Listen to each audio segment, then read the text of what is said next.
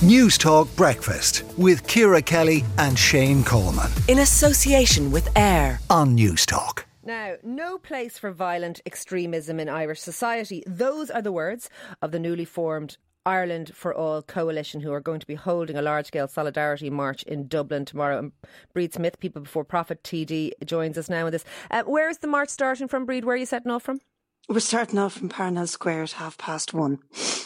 Excuse me, Ciara, my voice is very croaky because I've had a, a, dose since Christmas and it's still not fully gone away. I, I, so just excuse you, me to your you, listeners. Don't there. be worrying, you, you and half mm. the population. And what are you hoping to achieve and, and, and how many are you hoping to see at this march? Well, I think it's going to be very big. I think there'll be many thousands at it. Um, it's always hard to tell in advance whether that's going to be 5, 10 or 20, but I think it is going to be very big. We've got a huge amount of organisations um, from civic society backing it. You know, most of the trade unions at this stage have uh, endorsed it. Some of them are running buses from various cities like Cork and Galway. And we've got um, all of the uh, for all groups, like the Drimnagh for all, Ballymun for all, yeah. the Northside for all groups, Amnesty International. And what um, what do you Oxfam. what do you hope it will achieve? Well, basically, I think that since before Christmas, when a lot of um, um, scenes of protests that were not very nice to watch outside uh, refugee centres that were actually yeah. housing families and ordinary people. The, the, the Get was, Them Out Brigade, that lot. Yeah, yeah. burn it, get them out, all sort of slogans, burn them out, but get them out. That that has been had a very negative impact in our society in general.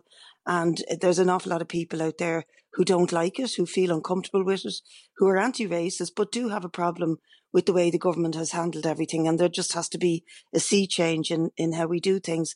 And I also think that this also has to come back to the government's door because if we didn't have a, a housing crisis in the first place, there would have been no incentive or uh, distrust or hate for this, uh, the situation people are in. I mean, I have people coming to me every day of the week who are 14, 16, 18, 20 years on a housing no, list. and then, but but the, there has been some suggestion that the rhetoric around the housing crisis and framing everything as a crisis has been hijacked by the far right, and that, that actually the rhetoric of the left has been hijacked by the far right, and, and, and it's people like yourself who who refer to it as a crisis and and who who I suppose maybe escalate the debate into, into a lot of heat that that that has been polarising and that has actually fueled some of this too. What do you say to people who've said that?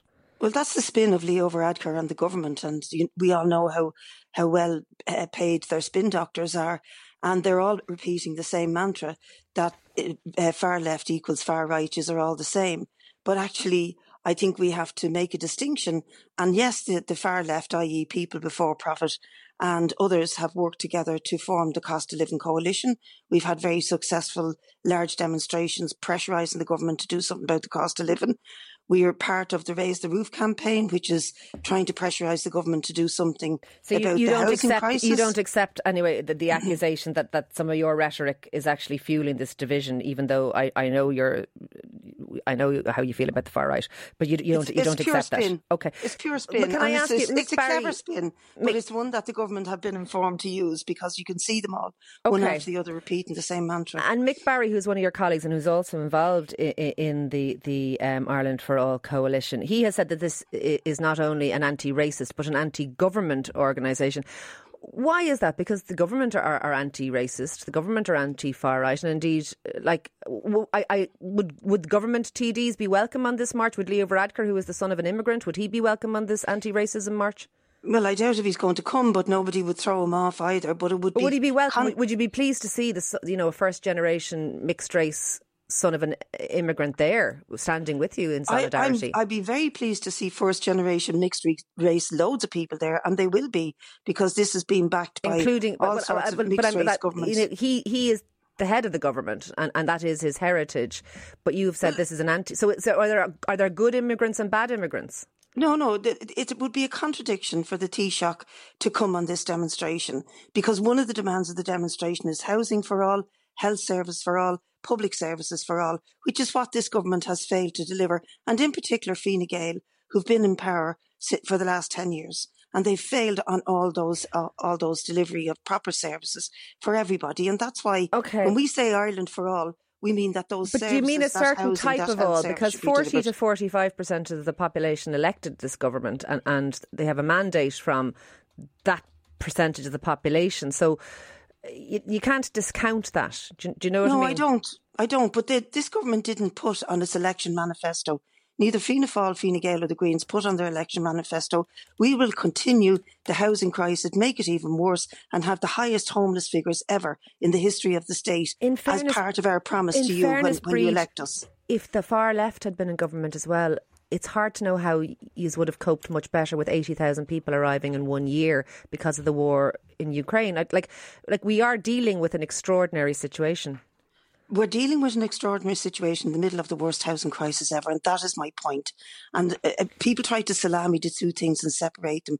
They're connected. All if we hadn't got such a deep and um, long, prolonged housing Can crisis just, that there's no I just need for, ask you very then we may have been able to house very briefly before way. you go. Tommy Robinson uh, apparently has arrived, has invited himself, and, and has arrived. What do you think of that? I think this is going to cause major problems for the far right organisations who are already divided among each other anyway. They're always squabbling and fighting with each other. But the fascist organisations in this country claim to wrap the green flag around themselves to be the best Republicans, the best patriots. And Tommy Robinson is an, a, a hateful, Tommy Robinson, obviously a far right, just in case people don't far, know, he's, he's a far right UK. He's a fascist leader in Britain. In the UK. And he's a hateful loyalist. He eulogises the royal family. He eulogises British nationalism and he stands up for many of I'd the say soldiers. him eulogising the royal family is the least of it, to be perfectly honest, Bríd. I think lots but of people I'm, I'm support the royal family who wouldn't yeah, support Tommy Robinson. Hang on, Ciara. I'm trying to answer you. I'm pointing out the contradictions between the far right here, who claim to be Irish patriots, inviting a loyalist like that over, who's a hateful, uh, you know, normally spouts hate about the Irish and has supported uh, right. uh, the loyalists and, and, Look, and, the British Army th- in the North. Thank you for speaking to us this morning on all of that. That is Bríd Smith, People Before Profit TD, on that march that's taking place tomorrow in Dublin.